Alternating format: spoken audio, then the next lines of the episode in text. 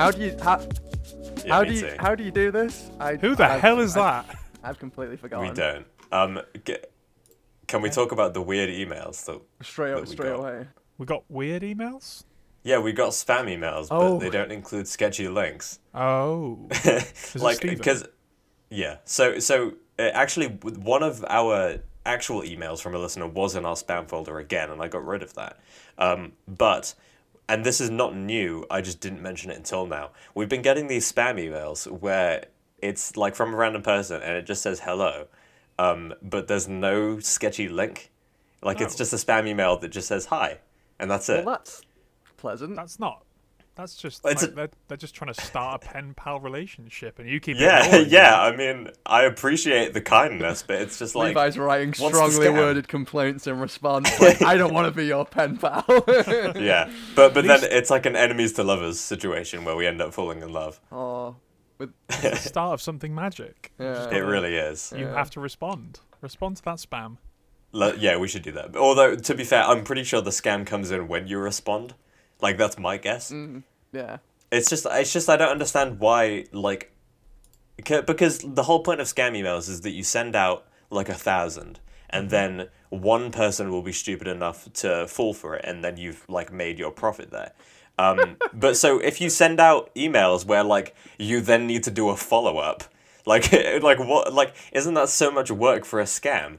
Like surely just put the link in the anyway, I don't know. It's just Levi, I'm is this the confused. premise? For, is this the premise for your TED talk? Are you going to do a TED talk on Yeah. how to scam people? yeah, how to scam you people. sounded you to sounded properly very scam very people. experienced in it. Based on Yeah, because well, well, that's why scam emails are always so ridiculous because they're not looking to scam people who have any kind of any kind of uh, tech savvy. That's why it's like, well, you know, Nigerian prince, etc. Like it, it's meant to be ridiculous. so yeah, that it's if, like- Nigerian prince, etc. That's the yeah, exactly. It's meant to be ridiculous so that if like like only the most stupid people will fall for it, and then you don't need to worry about like Yeah. or like trying to trick them into it. You know, they'll just fall for it, and they'll be it.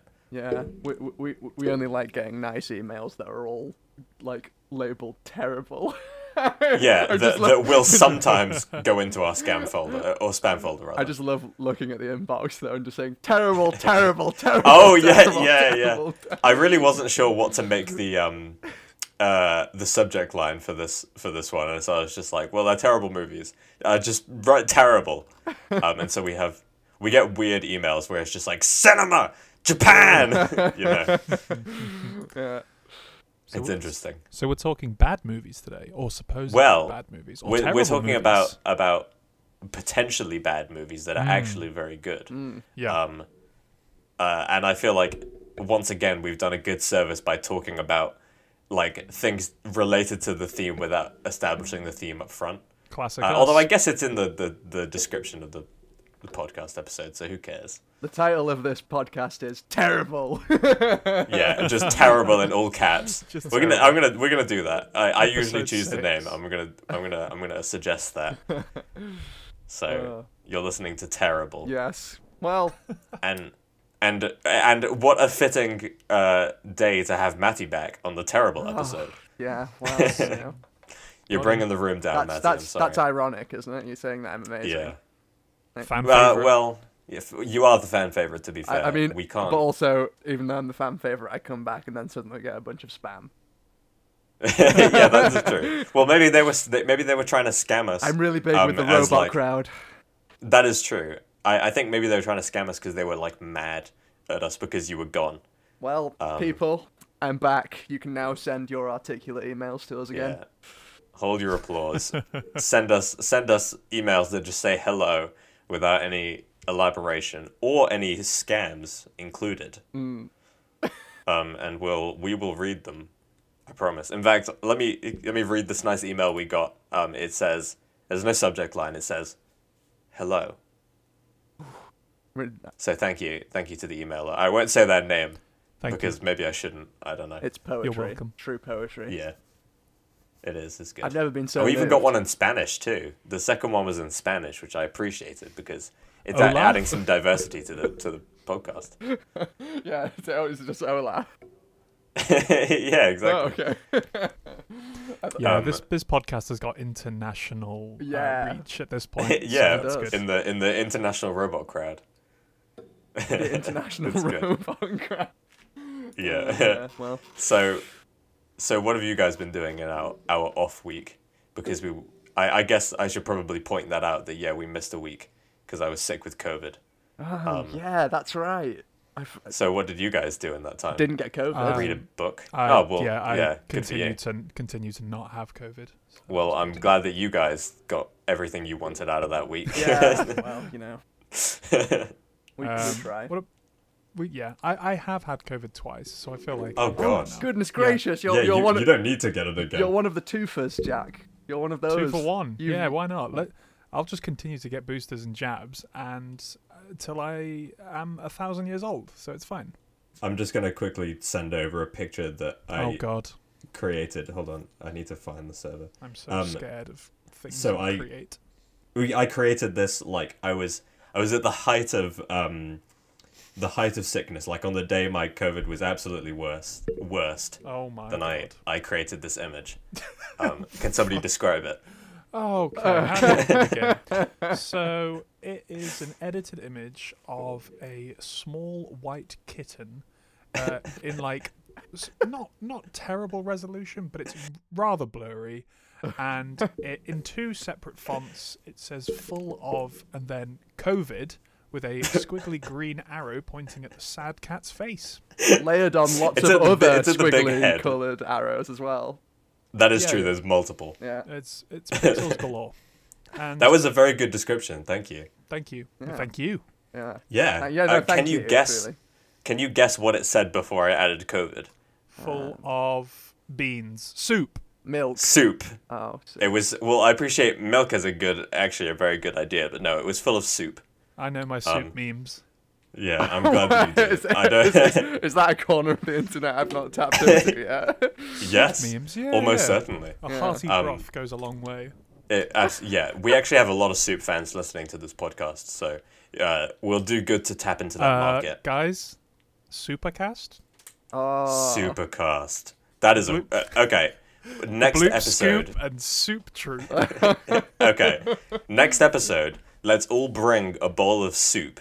And instead of the recommending a film, yeah, yeah, to the recording, and we eat it throughout, slurp it loudly, and then instead of recommending films, we recommend a flavor of soup. I think we Sounds I good. think we translate it more directly, so we all have to try to pick a flavour of soup that none of the other ones have had Yeah. before, and then argue Okay. why that's the best one. I'll spend I like next that. two weeks concocting the worst tasting soup I've ever imagined. Uh, okay. Oh, yeah. Okay. And the, but then the the thing is that before we start recording, we all share the recipes. We all make all three bowls of soup. Ooh. So then we try it during the. See. Okay. Why is it that every time we talk about this podcast, we come up with like the perfect uh, April Fool's Day idea? because wouldn't that be perfect for for an April Fool's Day episode where we Because do this, this supercast? podcast is just the biggest joke of all. is, it is. Yeah. I was going to say it's just because we take Very- everything so very true. seriously. Yeah.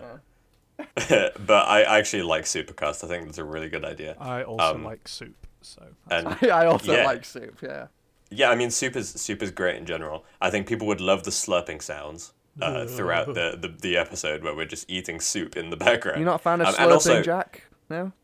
Audible don't like the slurping, Jack? Not for like a solid sixty minutes. But that's the fun of it. It's extended over an extended period of time. But also, I just want to say, uh, and this is kind of a warning to both of you when we end up doing this idea. I don't want any of that stupid, well, maybe cereal cereal's a soup bullshit. Because A, that's not true. And B, that's a cop out because you could pick any obscure cereal and then it would technically be a soup that nobody's tried, but you wouldn't win. And and you would have you would have failed yourself. Someone's never tried Jack's milk soup recipe before, I guess. I don't want to. I don't want to think about that to be perfectly honest. No. But I just, I just, I wanted to put that warning out there for when we end up doing the soup episode, um, because I feel like that's such a such an internet cop out where it's like, well, is a hot dog a sandwich? Is is soup a cereal? Is that actually a thing? Is soup? yeah, it's uh, one of those stupid food classifications things people say. No, because soup doesn't have milk in it, and cereal doesn't have Save it for the episode. Save it for the Okay, episode. okay, yeah, Save yeah, it for yeah. the episode. yeah, save it for the save it for the soup episode, We can't spend with 70 with every word we are soup. compromising the prime Yeah. content. This is waiting. all. These are all golden ingredients to put into our soup. Ah. So leave them. Yeah. Let's read some of those lovely emails that we get. Let's every do week. that. Email time. Matty, pick an instrument, Yeah. an obscure instrument for Jack to write a song. Please. with. um um bongos. Bongos. Do and- bongos. Could you add a Levi? didgeridoo? Yeah, a What? didgeridoo if you can. Okay, uh, in the style of who, please? In the, in, in the style of Mongolian throat singing. Sold. Perfect. Listen to that, everybody.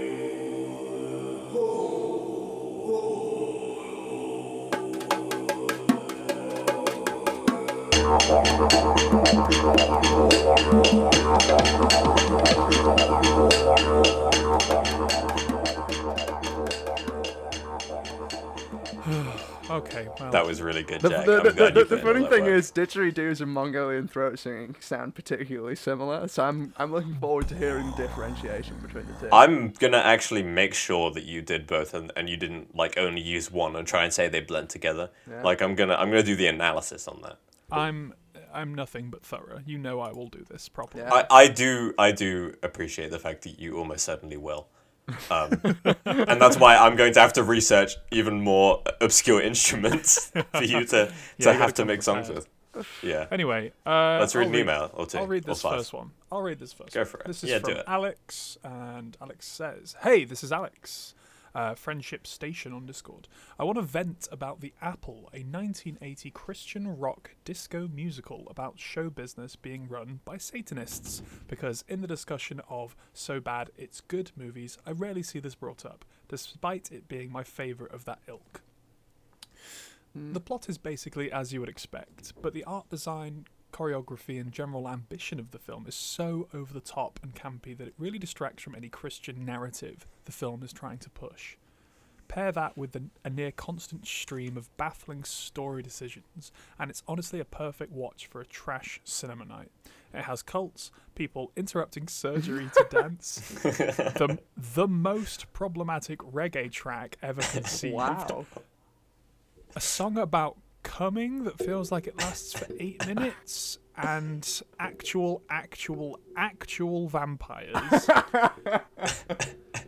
seriously this movie is nuts more people need to know of its existence cheers alex well Thank you you, know Alex. i'm going to watch this immediately I thought- because this Yeah, sounds this- this sounds right I thought you were gonna say, you know, the first question that came into my head was, does the song last eight minutes or? yeah does- or, or does it just well it says it feels like it lasts eight minutes. So it must. oh must wow it must always- just feel like a long time. So I've immediately gone to the Letterboxd page, and Oh, of y- you can always tell something's gonna be great when I see like some people I follow have given it five and four stars, and the ratings curve is like oh look yeah, look at that ratings curve. It's like evenly spread.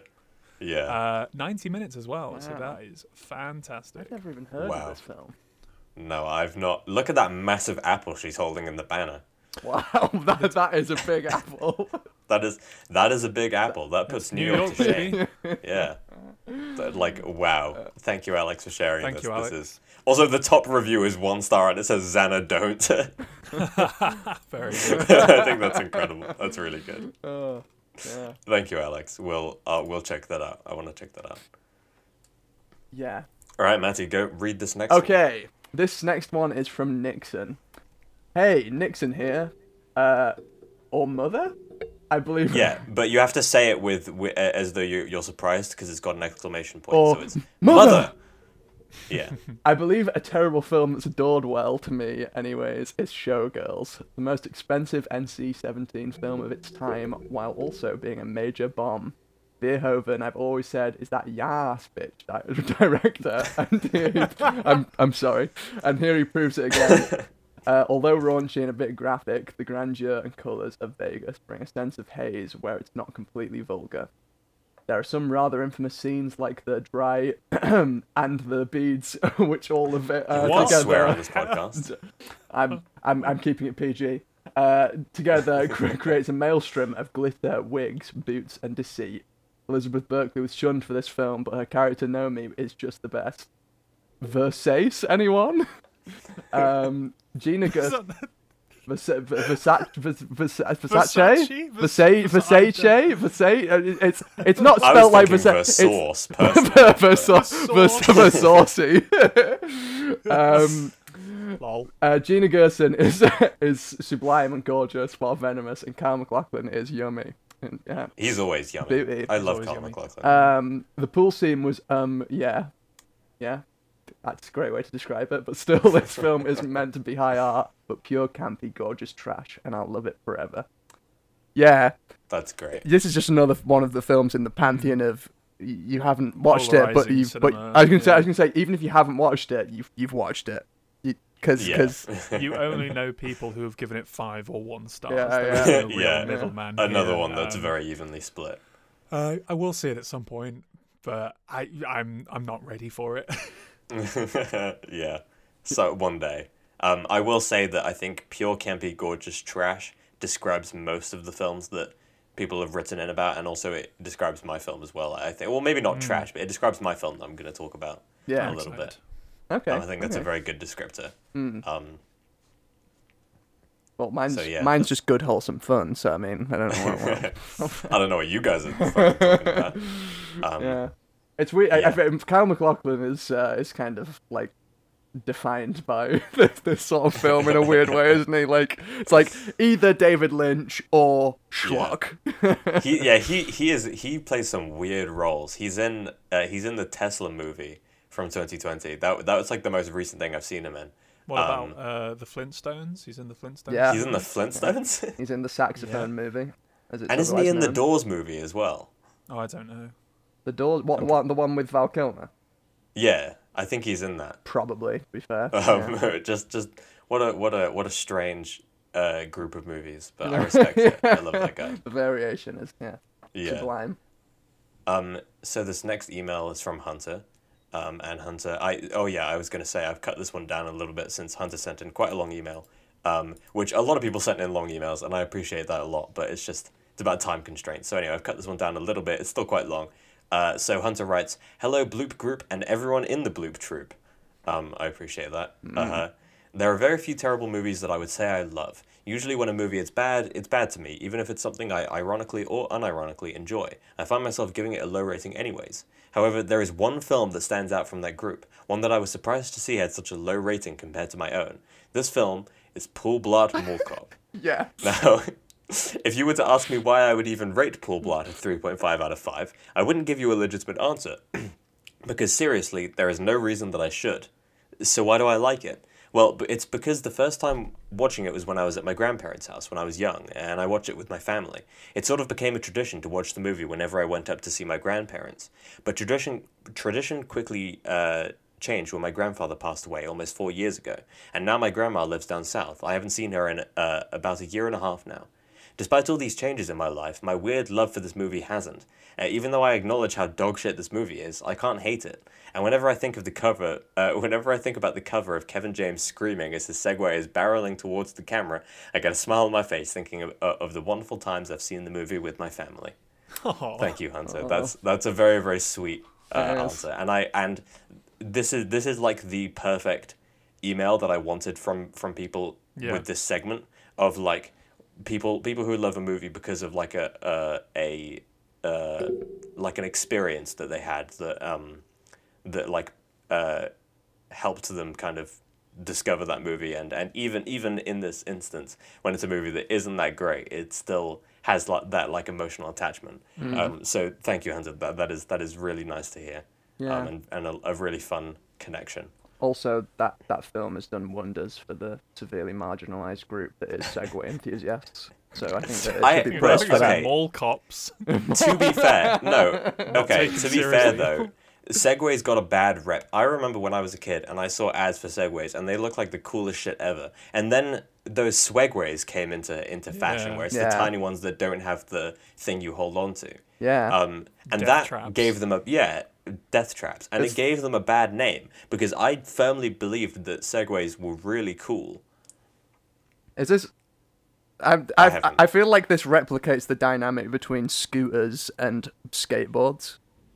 All right, hot take alert. Jesus. You, you know, you know, you know, what I mean? Like it's like No, you make a good point. Actually. yeah, like like the people who use skateboards are like yeah, we're the cool kids who, who who have skateboards and they're like looking down on the kids who who ride scooters around everywhere, and then it's like Yeah. and and scooters have handles again as well. Skateboards That is, don't. Okay. It's- to be fair, that is actually a very good connection that you've made that I wouldn't have thought of. It's exactly So, the same. It just replicated it all over again. It's like the, the Yeah. 80s or 90s or whenever that imaginary war that probably never happened, but I like to imagine happened, happened. that you imagine happened, yeah. I mean, but but yeah, you make a good point, and I feel like it's a similar kind of tarnishing of the repu- re- uh, of the reputation because, like, it- well, I don't know if if uh, scooters came before skateboards. Let's say, for the sake of argument, that they did, right? Then it is a situation of like, yeah, well, then all the skateboard kids came in and ruined the scene for the rest Yeah. of us. Yeah. Um, and and I just oh, you can probably hear my cat meowing, by the way. Um, I Oh. just oh, he's yelling. Wow. Is your Um, is your cat a skateboarder or, or, or a scooter? my cat would exclusively ride scooters, um, and I firmly believe that. Wow. Uh, and if, if if anybody listening, if your pet uh, rides skateboards, please stop listening to the podcast. Thank you. Um, anyway, um, yeah, that's all I had to say on that. I just believe the segways are cooler than people give them credit for. They Um, or at least they used to be. I don't know if they still are, but they, they were when I when I was younger. So I, d- I don't think there will ever be a scenario where I will ride a Segway. Oh, if I get the opportunity, I'm taking it. You're, I know, re- but when is that? When the hell is that? you're gonna come really, not- really narrowing when the horizons, Segway man appears and hands Like- me one, I'm not a patrolman in like Hong Kong who goes. when, when, when you meet Kevin James and he says, Yeah. "You have now met me, Kevin James. Here, Hey, Jay, ride this yeah. Segway with me." exactly, and then I'll be like, "Wow!" Like you know those '80s video game ads where the kids go, "Wow!" Yeah. in like response to like the graphics or something when they're, that it's just like shitty eight bit graphics, and they're like, Mm. "Wow!" That'll be me. That'll be me with the the Segway. That's me. Wow! You know, that'll be me. So anyway, thank you, Hunter, for that email. Yeah. Thank you Um, for that email. Who wants to read this next one? This this next one is from Trav, and Trav says, "I had to go with an American werewolf in Paris, sporting a whopping 2.2 average on Letterboxd. I would not be shocked if I am alone in the universe to derive joy out of it." This 90s sequel to the beloved classic pulls every red flag in the book oh, opting for CGI instead of practical effects, cashing in on current trends, and instantly dating itself by shoehorning in an extreme sports angle. A person bungee jumping from the Eiffel Tower to save a stranger from taking their life is a thing that happens. Fr- frantic editing, breakneck pacing, and a story that is all over the place tonally. It's a film that shouldn't work on any level, and yet, and yet, I kind of love it. With a gun to my head, I think I prefer it to the original. It has this fever dream Wow. quality to it that may or may not have been intentional, but all the same resulted in a very memorable and engaging viewing experience. It is messy, it is dated, and uh, but it's also one of the most wildly entertaining werewolf films I've had the pleasure of watching. Hell yeah. That Mm. is that is very good. Um, I love the idea of somebody. Bun- I haven't seen this movie, but the idea of somebody bungee jumping from it- the Eiffel I- Tower it- to I save a stranger from the taking their life. How that That's classic. fits into like this horror comedy film. Yeah. Yeah, so the larger narrative Well, we're in like, Paris. oop, so, gotta go. uh, Eiffel Tower's a must, and I don't know, bungee jumping to. yeah, why, why, why is the guy? Why is Kevin James segwaying No, off the James, top you've got so much to live for. We've gotta save him. Gotcha. How is anyone going to get a Segway if you're gone? Uh, that is that, that that that is the definition of fever dream. Like the, the image of, Ke- Kevin James plummeting off the uh, the top of, I of well, the but in my Tower. head, in my head, I see him doing like a Looney Tunes. Like he Yeah, goes yeah, off the yeah. side, but he doesn't fall down. And... Holds up a sign that Yeah. says Yelp, and then he falls. Exactly, but he has to look both ways and realize he's in the air. Gulp, hold the sign up, and then he starts to fall, and then somebody bungee jumps to come and save him. That's that's the mental image I've got in my head right now, and it's uh, Well, it's an interesting. they're they're opting for CGI instead of practical effects, so I think it's quite an attainable Yeah. set piece for a film. That That is true. Although to be fair, I want to see that uh, practical instead. I like that. Oh yeah, yeah. I, I I want to see Kevin James plummet off the top of the Eiffel Tower for real. I mean, yeah, I mean, it just you can't be beat. My cat is The Kevin James screaming fan right has now. logged on. I know that this is going to be Yeah. audible in the yeah, I'm just, I would, I would, but okay, I want to clarify this because you could hear my cat meowing in the in the previous episode. He's not being abused. He he, what he does is he's learnt that um Yep. people find his yelling annoying. And so what he's learnt is that he comes outside of my, my room and he and he yells and he keeps screaming um, until somebody goes to pet him because he realizes he can do that because people get so annoyed they go and pet him. But then he that like proves that it works. So he, he just screams until he's somebody Le- pets him. Levi, your cat meowing does not make me think that you've abused it. If your cat barked, like- then I would think I feel like you're that you're you're- abusing Then it. yeah, there would be this some is like a double bluff, and you're actually holding this cat hostage, and it's not even your cat. Well, okay, yeah, but to be fair, if I was holding my cat hostage, the the like the the oh my god, he won't stop. The the like the excuse that I come up with would not be he's learnt how to scream until somebody pets him. The like that would came up with would be he's full of soup. He's full of. I mean, he is so full of soup. The meow. Just will not stop. So I'm sorry if you can hear that in the background. It's very distracting, but it's just. anyway, anyway, we've got one more email that I'm going to read. Um, Yeah. and it's it's from Luke. Uh, and so Luke writes, "Hey everyone, uh, quite possibly the most essential piece of so bad it's good cinema has to be Tommy Wiseau's The Room. I watched it in the server quite a few months back, and it was an absolute bundle of fun, including but not limited to football tuxedos, a doggy, a water bottle, and a lot of underwater sex. I hope Levi remembers this and can explain it, or I will sound insane." From a long-time listener, Luke. Um, I don't remember the underwater sex. What am I missing there? Yeah, so so yeah, so basically when we watched the room in the in the in the Letterboxd server, which was a wonderful time, um, we watched a YouTube upload of it. Um uh, which I thought would be completely fine, but because it's Okay. YouTube, they couldn't show the sex scenes, and so the way that they got around this, the the people who uploaded it, was they created this strange Oh. underwater effect where the screen was blurred out and the audio was was muffled, um, but it still sounded bubbly as though as though that they were just underwater, and we didn't even realize that this wasn't part of the movie until there was like there was like a good like ten minute stretch of just like this weird like amazing. bubbly underwater effect, um, and so. I still have yet to see the film. Honestly, that sounds uh, that sounds uh, better. which I will eventually because, Final you know. Cut Pro bubble filter overlaid over thirty minutes of the yeah, runtime. yeah. It was exactly. It was. It, because the thing is, like, surely they could have blacked the screen out or put like a sign up or just muted the audio, but they had to like do this very specific thing to make it to make it like underwater, like to give people entertainment in the meantime. Like, I don't know what the purpose was, um, but it just it was very very funny. Um, and I completely agree with Luke that that the room is is it truly transcends bad to good. So it Sure. is quintessentially so bad it's good. Um, Yeah. Like I you know I respect people who hate that movie, but I just I can't agree. It's so earnest in how bad it is that it becomes good in my mind. Yeah. Well, but then it's also earnestly trying to be good as Yeah, well. Yeah, there has been like the- some there's some part- part of backpedaling the from Tommy charm. Wiseau in the past few Yeah. years, saying like, "Oh no, it was always meant to be a comedy." And Yeah. I haven't just made a terrible movie, and I had No, no, real filming experience. Yeah. So sorry, buddy. It like you can tell he's being, uh, and that's kind of why I love it so much because I think I think like it, it would be a stretch to say art is about honesty because it very rarely is it. But when you when you come across a piece of art that is so so honest um, to how a person feels, it it does it really does strike something beautiful.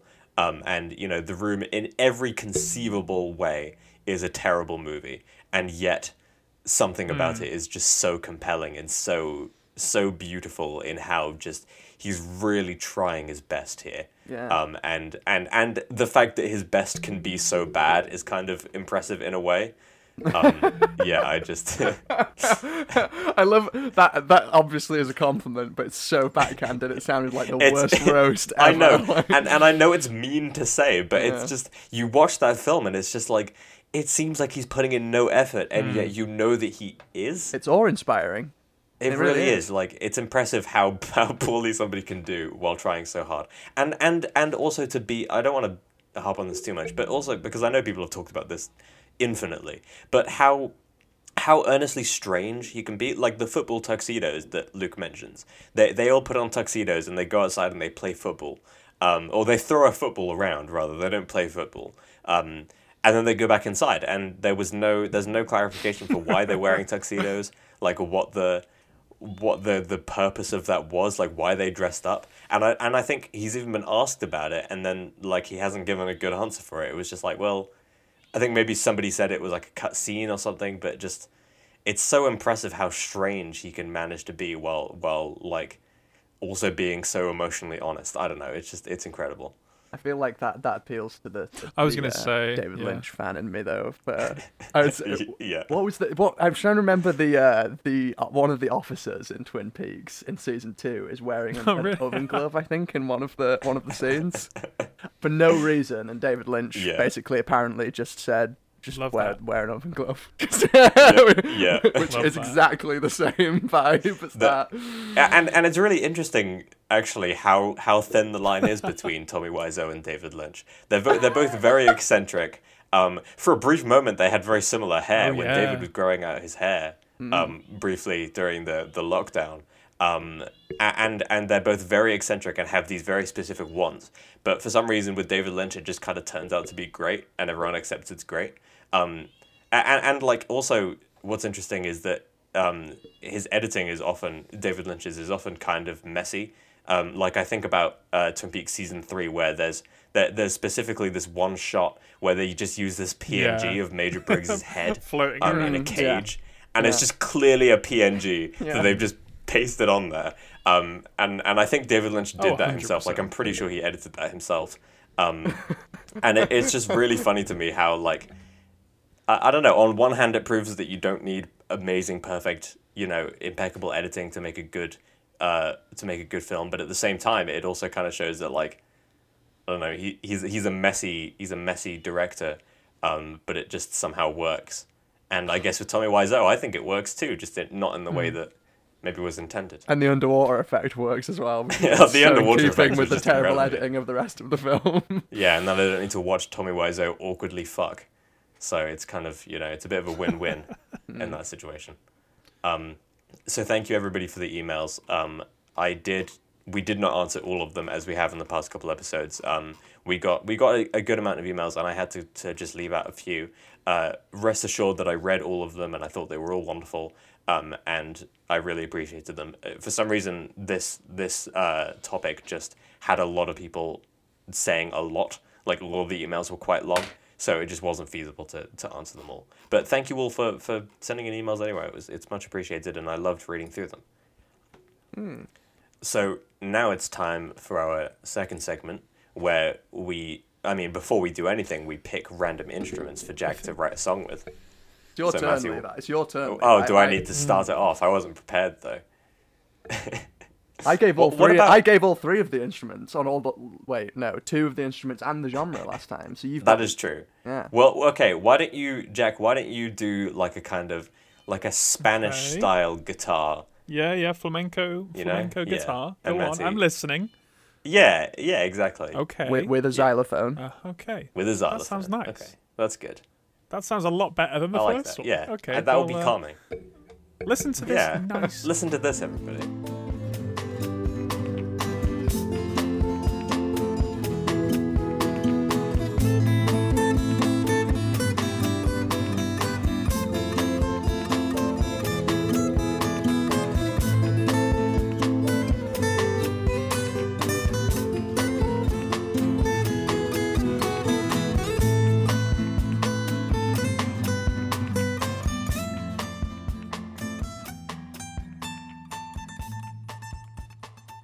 Well now that that's fine. That's fine and good. Yeah, yeah. Just a quick. That was really just- good, Jack. Just, Wow. just a quick aside. How confusing is it, right? This has always irked me. This is a really specific and very topical thing for a film podcast to be talking about. But Is Let's this hear the it. That's almo- always my Okay. favorite. Glocken, glockenspiels Okay. and xylophones. Are you really telling me that the glockenspiel is the metal one and the xylophone Yeah. is the wood one? I love how incensed you sound it- about this. it makes Are no you telling me? Sense. how wooden does glockenspiel sound as a word, and how I mean- it says phone in it. It's obviously like metally something, you know. Like it's just these these words are supposed to be for the opposite things. It's yeah, wrong. I do I do kind of hear your point, but also glockenspiel just sounds so funny to me. It sounds like you know when people do the like the uh, flamboyant German man accent. Uh, that just sounds like the perfect like oh glockenspiel Glockenspiel. glockenspiel. It just sounds that's all I can hear it. Like it doesn't sound like a real thing. Yeah, and then xylophone just Xylophone. sounds a bit lame, really. Like who who earnestly thinks about xylophone? Okay, h- te- both of we'll you go will go around around the, the the, room. the virtual room. Yeah. Tell tell me when was the last time before today you thought about the xylophone?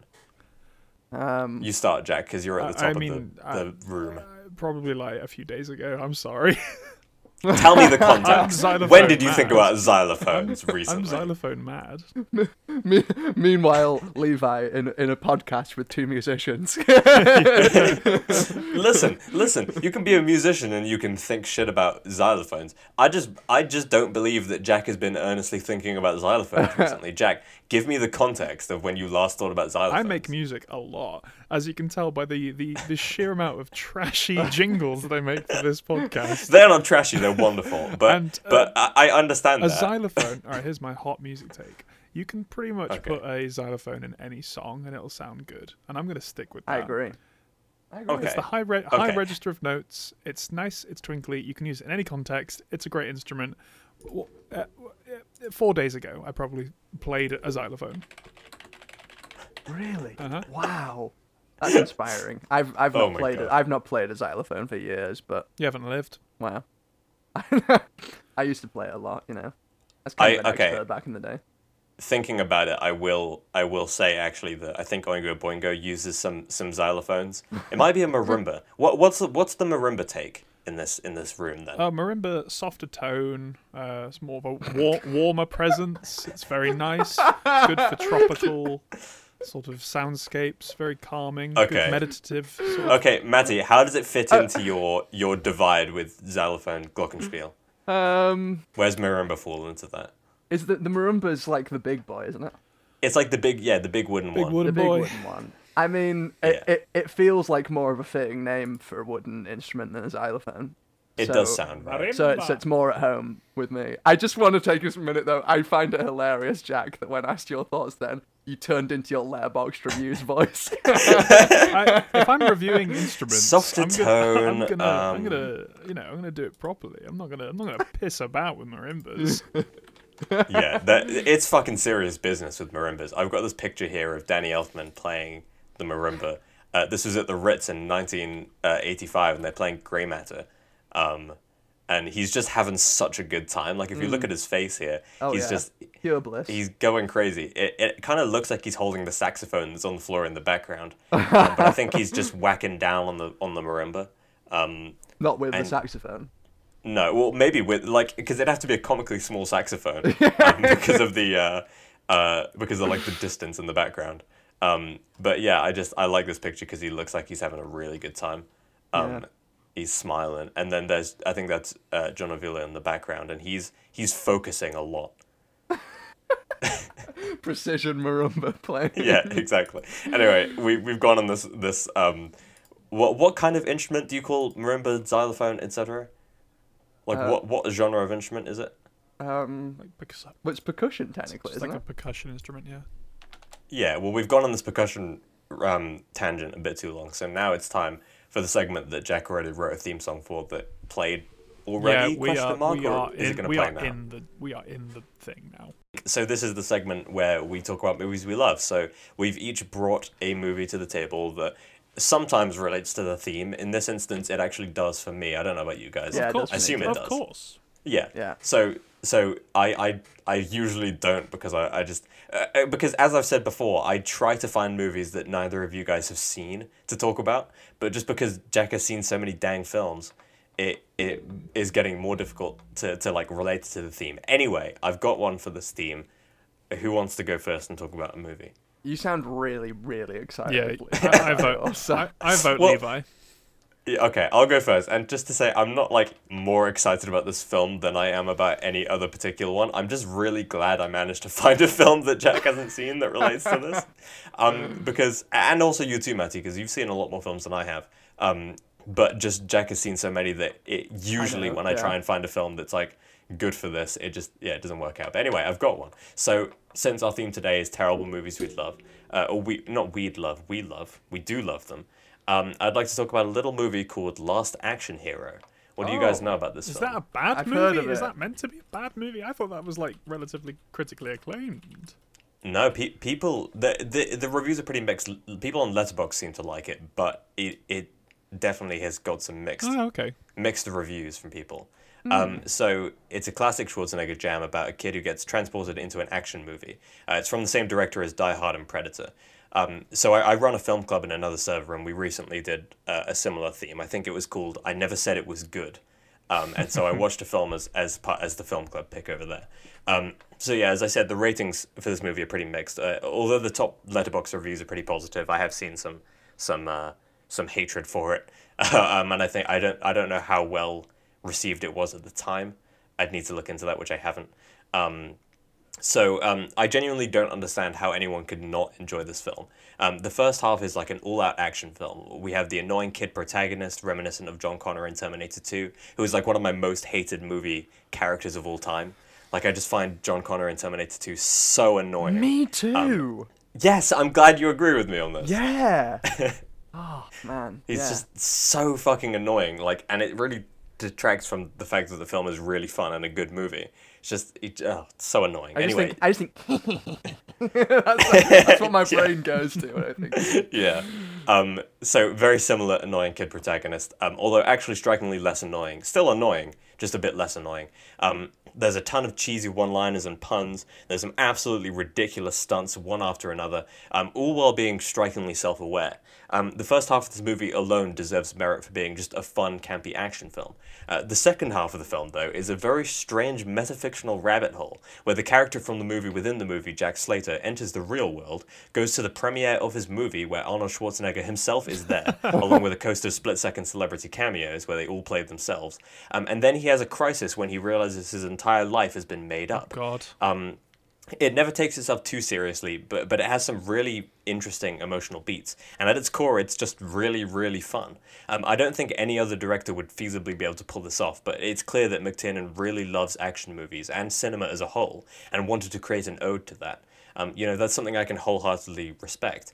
Um, and also, I firmly believe that any movie where an actor plays themselves is good. And it's even better when that same actor plays a character and then meets themselves. Check it out.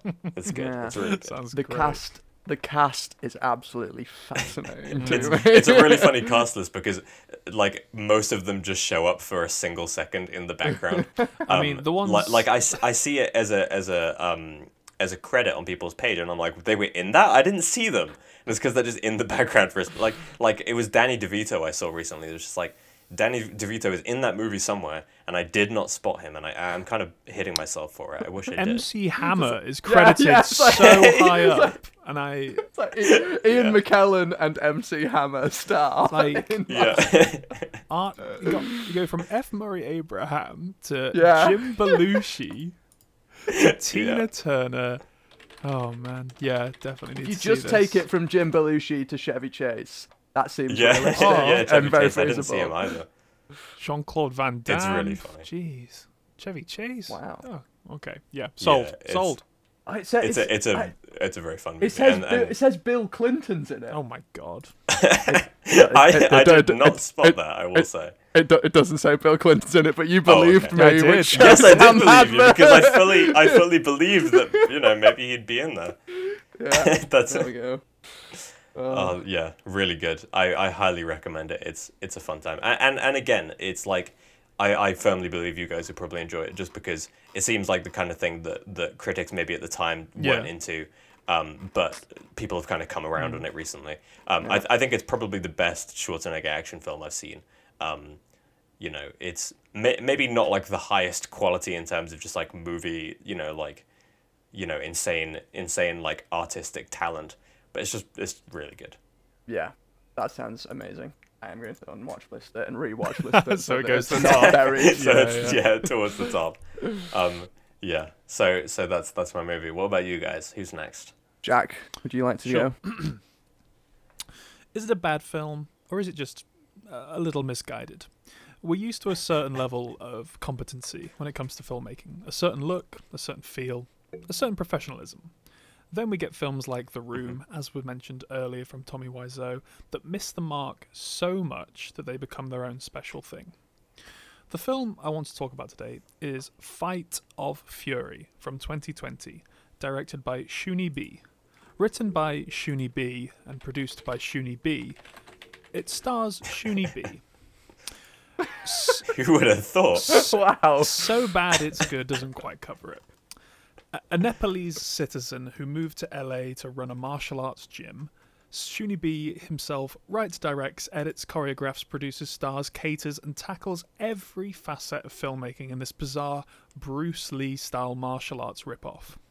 The unprofessional acting, the terrible editing and overdubbed dialogue, the amateur fight scenes that are definitely just using students from this guy's IRL martial arts gym as extras, because pretty much all of the fight scenes take place in his gym, despite being a film about sex trafficking in outer Los Angeles. Oh my god. It's a terrible film, a fantastic experience. I think on my Letterboxd review, I said it's a five star res- uh, five star experience for a one star film. Uh, There's nothing quite like it. Wow. I'm just This looking looks- at the poster right the- now. As with a lot of the movies that you recommend, yeah. Jack, uh, I I'm looking at the Yeah. poster and it's I think the the poster Really the poster is what sold it on me, and the the swarm of uh, five star reviews from some of like the people I follow who have Yeah. good taste in martial arts cinema. I I just I don't want to harp on the poster too much, but I can't I can't quite zoom in. But it looks like the guy in the background is kind of strung up on spider webs. I think that's I think My- that's no. I think that's meant to be uh, broken it's supposed to be a glass. Fl- Yeah, it's supposed to be like a, like, a, like a flying kick through a window, isn't it? Oh, I see. Okay, but it looks like I he's mean- strung up on spider webs, I wish. like he's But- got caught in a big old The- big human-sized The, spider the, web. the, the fight of fury is referencing the struggle that a fly goes through to try and get out Yeah, of a spider exactly. web. But then he's also he's also on the front, um, and he's like he looks like he's got like a bit of a dad bod. I don't Oh, know. if this is an just the angle. old dude. This is like he must be He, like yeah, he just mid yeah he's got like pushing dumpy old man body, like old man rip. exactly. Um, and I I, He's like I really like that. he's like posed sideways and put the title as big as possible over his body to try to hide the fact that he's got a dad bod. yeah, that is true. He's, he has kind of covered himself up there, but but I yeah, this sounds really awesome, Jack. I, I'm gonna put this on my watch list. I love it. I love that as slogan. Shooty Shooty B gives it his all to stop human trafficking. Gotta give it your all. that makes I'm- me want to watch the movie. Yeah, I'm I'm glad somebody's on the case. Finally. because, uh, you know, God God knows the you know our our government agencies haven't been doing anything about it. I think Shuni B needs to step in and uh, and see what he can do about it. Matty, yes. what we got? Um. So my my film is. Uh, you've heard of acclaimed actresses Felicity Jones and Keira Knightley before, haven't you? Yes. Sure. Um. How would you like to watch a film from 1996 Sounds- starring them as wee whip whippersnappers, We whip whip us. Um, sne- seeking seeking treasure? yes. You, you, that's, I like that's, that's, treasure. that, does that does that sound appe- appealing? Yes. Well, then Yeah, you should watch would say. 1996's The Treasure Seekers. Oh. Now, The treasure seekers. Sure, That's sure. descriptive. should should you watch it? Yes. As I've just said, you should. Yes. May- maybe maybe not. However, there are milk memes in it. Whoa. What? Um, there's there, there there is a line in that film that will forever go down in history. Um, of of a little snooty boy saying it's time for his morning milk. And then, and then leaving the room, just mic drop. He says it's time for his morning milk, and he Just walks leaves. out. And it is, without a doubt, my favourite line of dialogue in any film ever. Um, and so, uh, ba- ba- basically, it's um, it's. I mean, I, will read the uh, the synopsis is very very uh, wholesome. It's five motherless children with the help of a famous doctor are determined to save their financially strapped father. So it's basically just a bunch of kids like digging through very large gardens to try and find tr- treasure. Oh, wow. just to to, to, to Yeah. get their dad out of a out of a yeah a whatever with his with his business, and and and it's it's really not that deep, but it's just absolutely hilariously terrible. It's one of those straight to video sort of BBC style, but not BBC Yeah. uh, standard. It's Uh, from just looking at the poster again, it's got that straight to video And kind it of feel. It's glorious, absolutely hilarious. It's from a studio in the UK called Tetra Films, and they only put out two films ever, and that makes sense. Oh my god. And the other one is uh, the Canterville Ghost. Which actually has a kind of cool poster. It's got like some dude looking down like, like- he took a bad selfie It's like in the Demon background. Headmaster vibes. Yeah. I- see what I've tried. I'm, I've never figured it out. I watched this a few years ago. I've never figured out. Keira Knightley is. Pr- You'd say from the poster is the star of the film, Sure. right? She's Yeah, I'd assume called. so. Her, her, her character name is the princess, Okay. and she's in the film for about a minute Uh, or two one minutes. minute. And she has a German accent. She shows up in a garden Obviously, somewhere. They have a brief exchange, and then they never speak to her again in What? the whole film. Um, but, Why but, is she but- so prominent which- on the poster which- then? Well, well, this is the Or is she just My like first thought 50 is foot tall? Yeah, yeah. Keira Knightley is just a very large human being. No, um, I, I- I kind of thought, oh well, it's Keira Knightley, bankable name, but then it's like it's 1996. we have- She's like th- she's like 13 years old or something. Yeah. Was it just like a weird contract contractual thing where it was just like, yeah, she'll be in your film, but she has to be big on the poster, bigger than everyone else. yeah, I, I I don't know, but listen, she was born to play the princess. I It's to just kind of terrifying that she's watching over everybody else who are like little little puppet people. Yeah.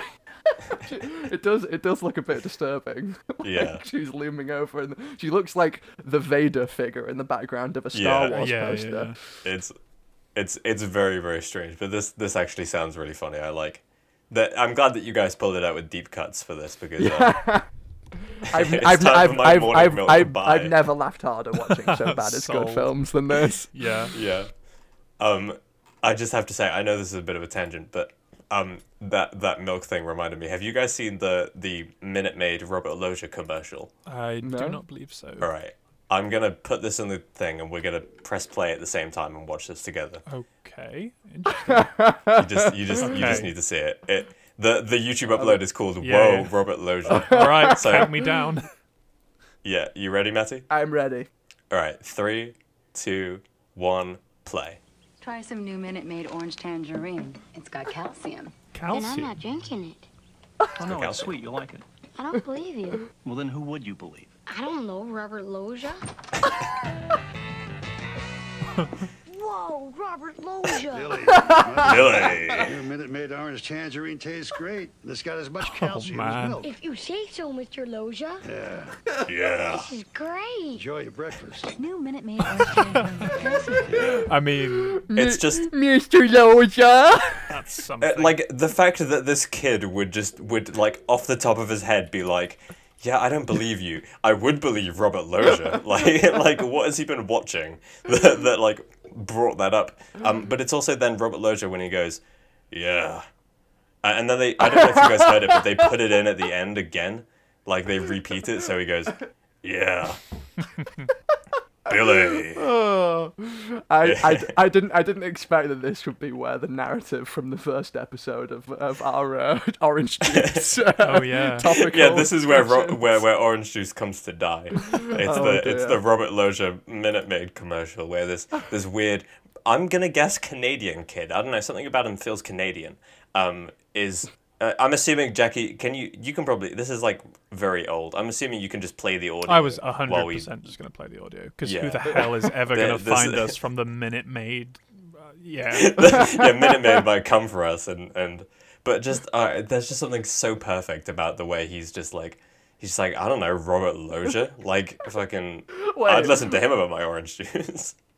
It's unfortunate that no one's gonna be able to see it, but the the mum's face of like she's in on it. She's so in on it. Like somehow she Yeah. knew her child was gonna want Robert Loggia, and she Yeah, kind exactly. of she kind of smugly looks towards the door as he comes Yeah. in. Like, Um, Mr. Loggia, come on in. It's Uh. just and but just also the acting chops on this kid, the way that he's like, I don't believe you. Like he just sounds so emotional. Like just oh, give him the a- Oscar. uh, yeah, I just I I'm sorry to detract from your from your recommendation. I just I that immediately came to mind when when the the morning milk line. It- just it's for some reason it's just com- so complete, perfect. completely on brand. It's really good. Um, so anyway, we uh, that that is that segment, and now we've got one final segment, uh, and it's called This Week in Letterboxd. And so, Jack, I'd like some slap bass. Always.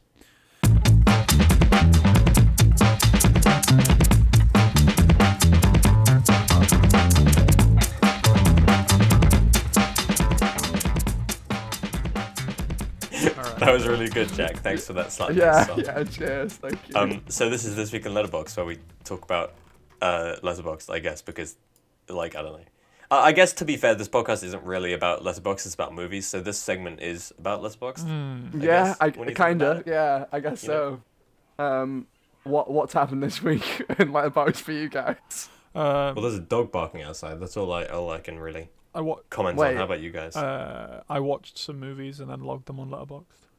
I yeah. highly doubt that. I, wa- I watched I watched a movie and then didn't log it on Letterboxd. yeah, I yeah. I'd I watched a movie and then I went outside and I just, I just, I went for a nice walk and I didn't go on the, the website to immediately write down the fact that I'd watched it.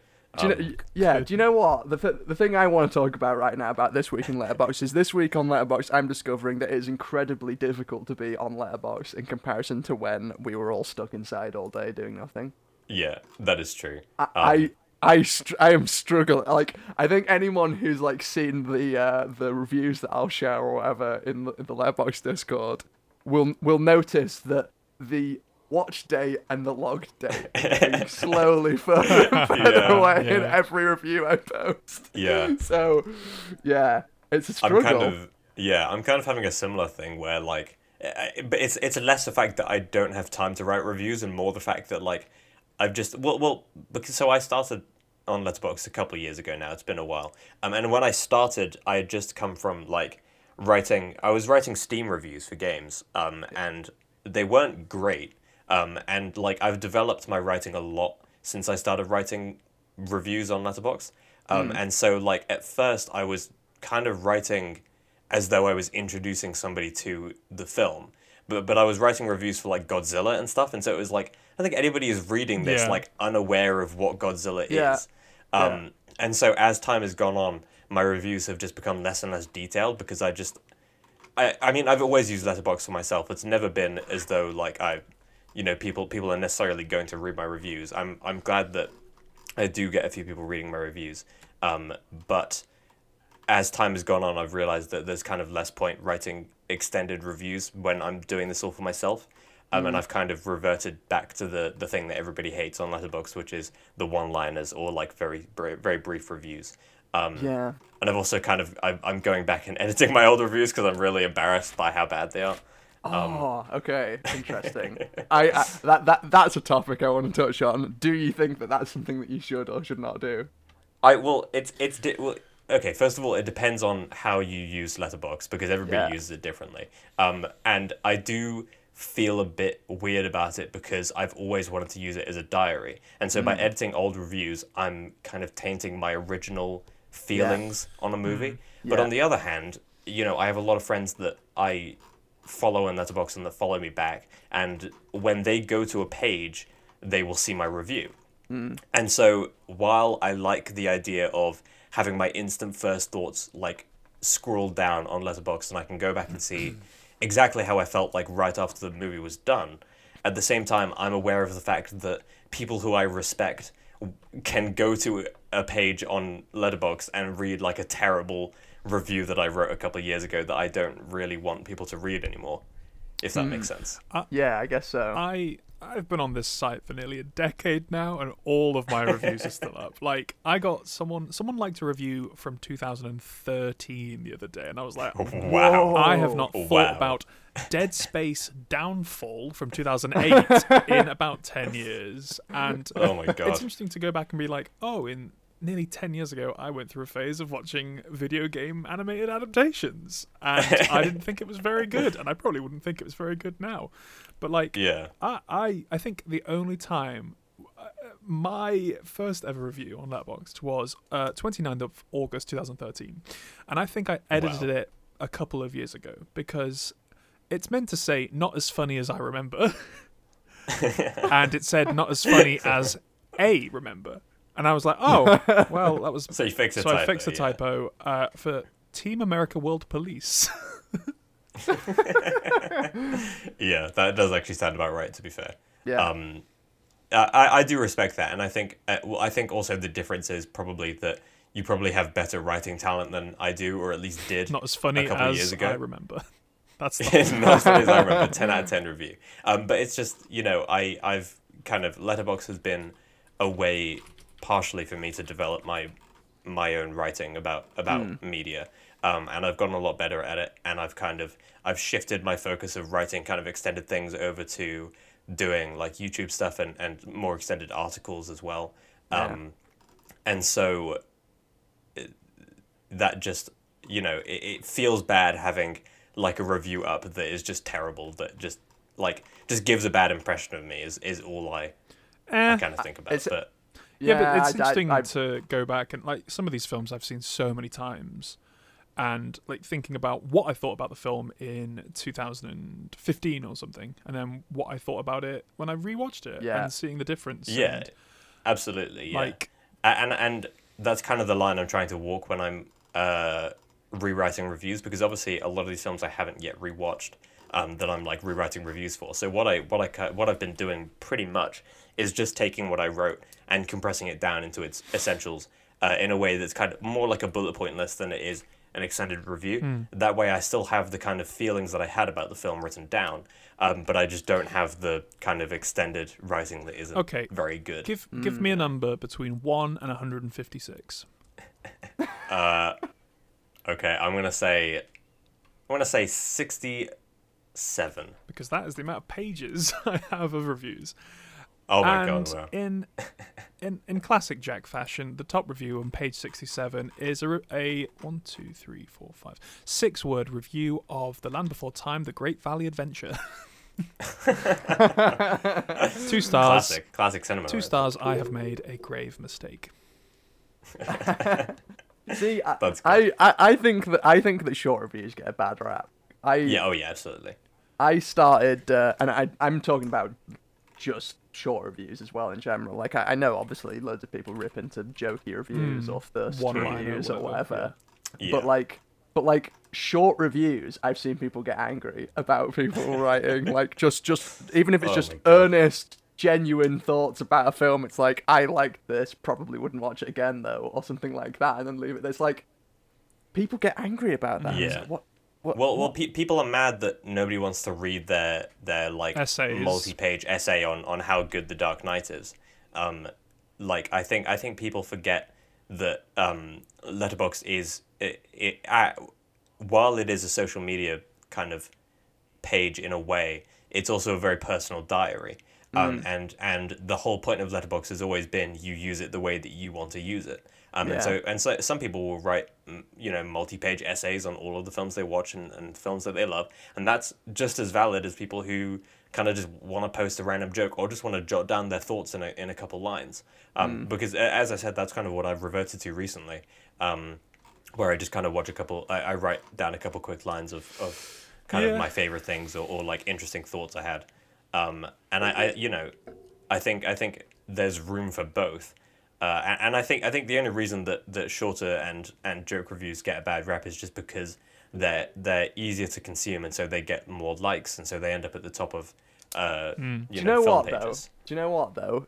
Like, yeah, in in in a very macro view of Letterboxd, yes, okay, like lots of jokey reviews from the from the sort of first percentile of the user base, the the highest, most popular, you know, Yeah. people on there. Yes, those tend to be the most popular. However, what you realise is there is a huge contingent of people on the website who have a readership on their profile who write long reviews, long form reviews for every single film that they watch, and loads of people engage with it. And the reason Yeah. why is because they want people to engage with their reviews. And so what do they do? They don't say, "Oh, where, where, where? Other people aren't reading my reviews." They say, "Oh, well, I'm gonna do." I'm going to treat other people how I want to be treated, and, and then they go and they engage with other people.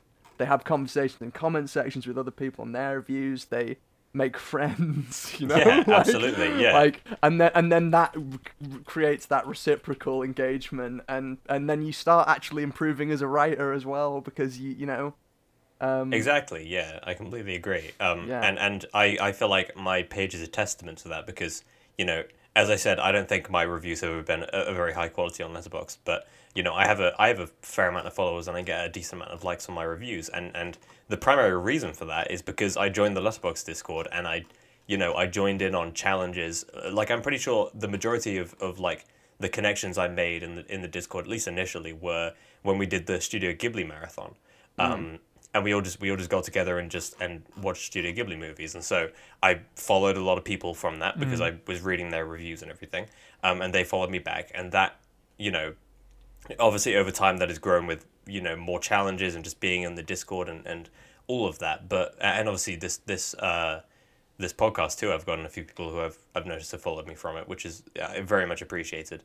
Um, I'm sorry, but um, uh, it's no. I just I think I think if you want people to read your reviews, what you need to do is is interact and be a part of a, the kind of Letterboxd community, or or you know you've found your own small community, I guess, um, your own kind of subsection of Letterboxd that people where people enjoy the same things, you know. Yep. Yeah, yeah, and and yeah, just, just keep doing it and find and, and try not to be bitter about the way that other people use the site and just learn how you want to use it and do that. Mm-hmm. Yeah, I completely agree. I think I think it's such a terrible thing to be bitter over. You know how mm. other people use Letterboxd. It's it's a waste of time. Yeah. Yeah.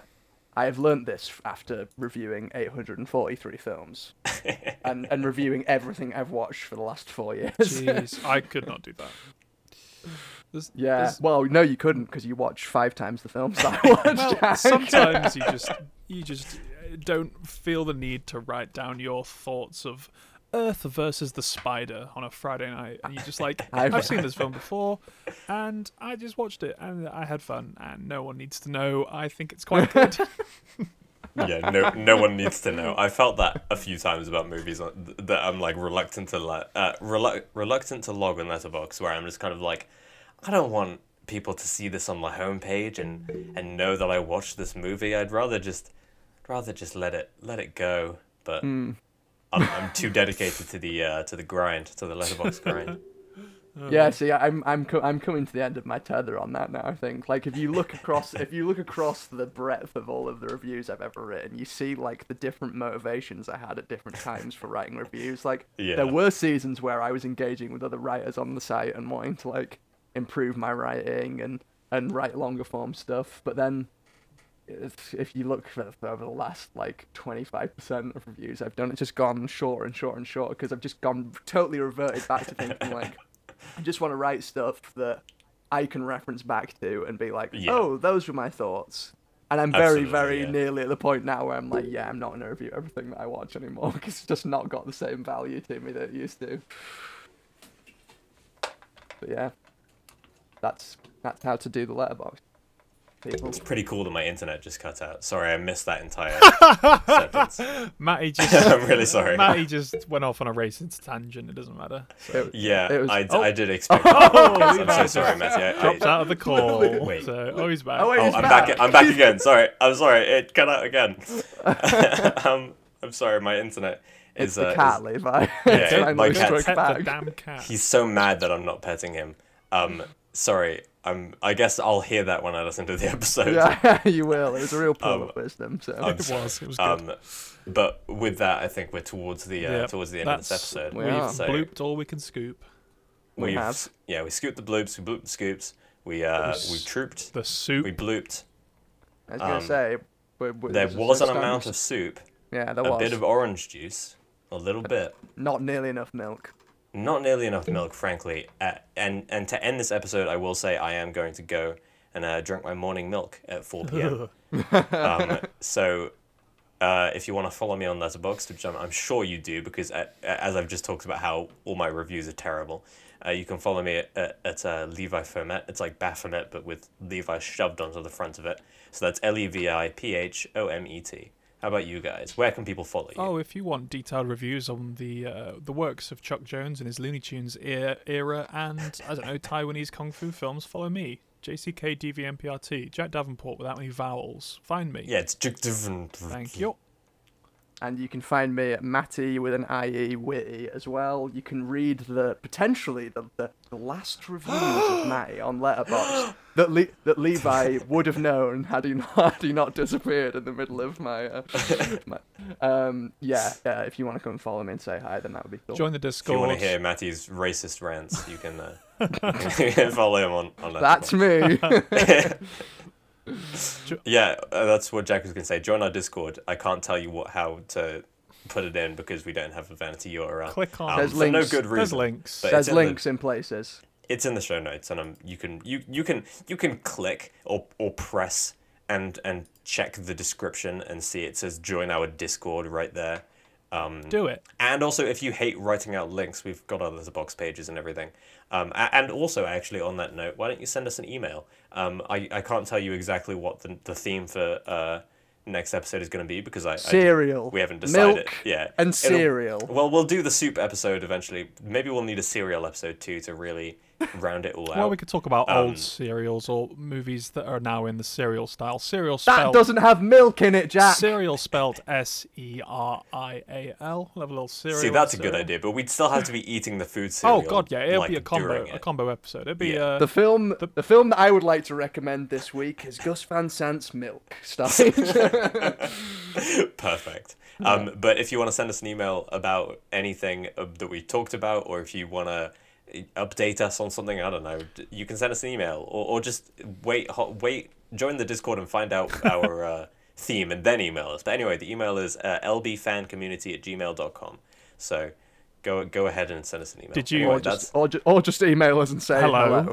Yeah, just say hello with no clarification, no sketchy attachments. in various different languages if you wish. Hola. If you would like to put it in a separate language, that would actually be appreciated because I'll have to go and translate it to check that it's like it actually does say hello, and that that's kind of the most thrilling part of my day, um, doing that. So you'll be giving me purpose if you if you send us an email that says hello in another Le- language. Levi will stop abusing his cat if you do that. For, for one minute to go and open Google Translate, okay? Don't don't act like it's gonna stop forever just because you. Depending on how many emails we get, obviously oh, yeah. anyway, thank you for listening. Goodbye. Goodbye.